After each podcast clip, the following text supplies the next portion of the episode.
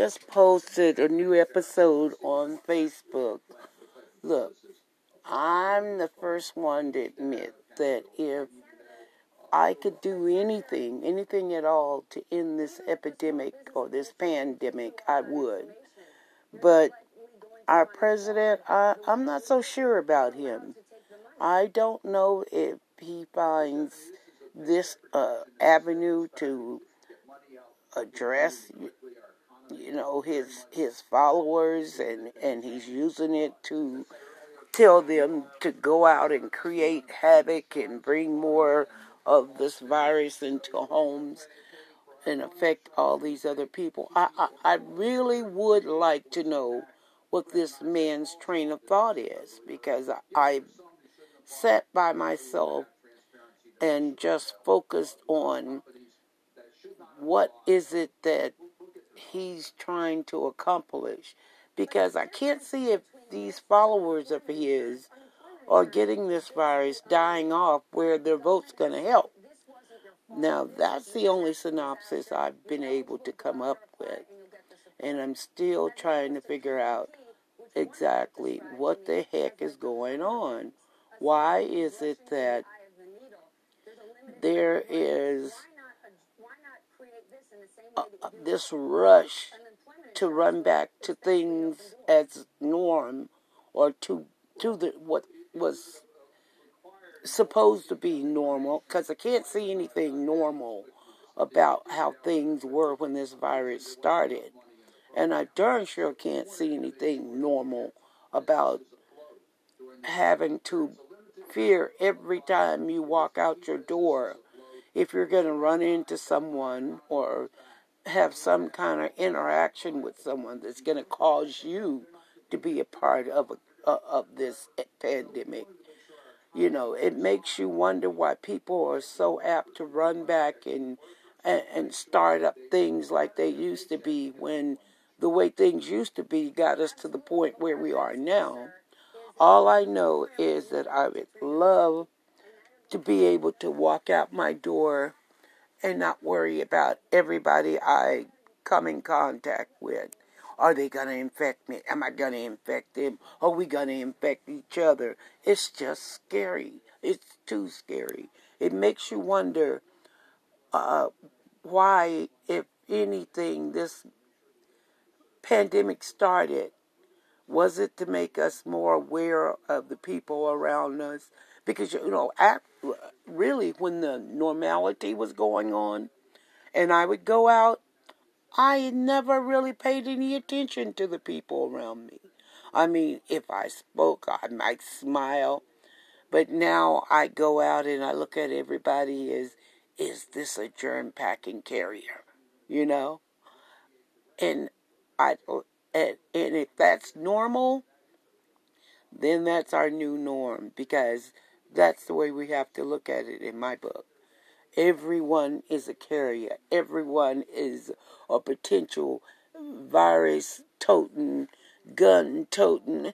That's what got me too when Trump when Trump said release all of his these uh, you know states release them just because he won them now in the election, just barely, but he wanted them to be released. And here come all of these people packing guns, automatic weapons, and where do they think they were going? What were they intending to do? I notice every time he makes one of his outrageous comments, one of his followers just takes it in and to the extreme. I mean, I know there are people in Canada that follow him. I don't know why you can't vote for him or maybe you have figured out how to vote for him. But when you pick up a gun and go start shooting people up, just like you're on some video game trying to make it to the end, it's crazy. It's crazy, people. It's crazy. This man has brought this country to the the brink of destruction. And I cannot see four more years of dealing with this. There used to be a time when I said, oh God, another soap opera going today. But now it's just gotten to the point where it's madness. It's no longer a soap opera. It's no longer a reality show. It's madness.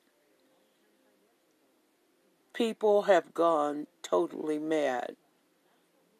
And you've got a, a Mad Hatter in the White House giving out these orders that only his Mad Hatter followers can understand. And when he tells them to release his his states, release this, release that, set them free, come on now. Killing people is not setting them free. Picking up guns is not setting someone free. But like I said, here I go again doing what I always do. I started out, I was going to say, Good morning, America. Oh, well, they already got that. But good morning, people. And have, uh, for once, try to be cheery and bright and happy. but um, I seem to have failed again because I hear something on the news or I get a text or a, or a notification and I read it and I, I'm like, oh my God, it's getting crazier and crazier. Where will this end? Will this end in November? Will this all be, this nightmare be over in November? Can I wake up and, and say, I've been in some kind of horrible nightmare for the last four years? Please let it end. What do we have to do? What do we have to do, people, to end this nightmare? Because it's daily. Not one day do we get a respite from it. Every single day it's the same crap. Day after day after day after day after day. And I can't continue to do this. So, people, if you can, if you will, if you would, we all have to just take a deep breath, slowly release, and run to the polls. Run to order a voting ballot, mail in ballot, because this absolutely, positively has to stop. This is total madness, and we shouldn't have to live like this. We shouldn't have to endure this. We shouldn't have to be a part of this. Mr. Trump, I want off. And I want you out of our White House. It's ours. We pay for it. It's ours. It's our White House. You've invaded it like the plague that you are.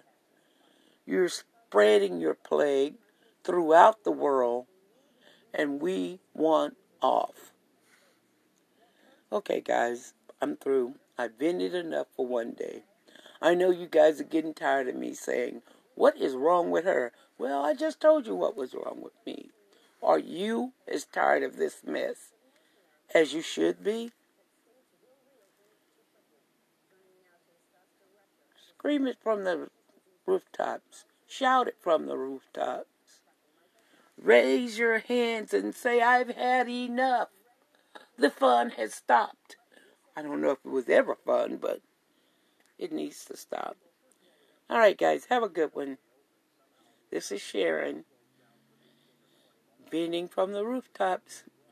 Bye.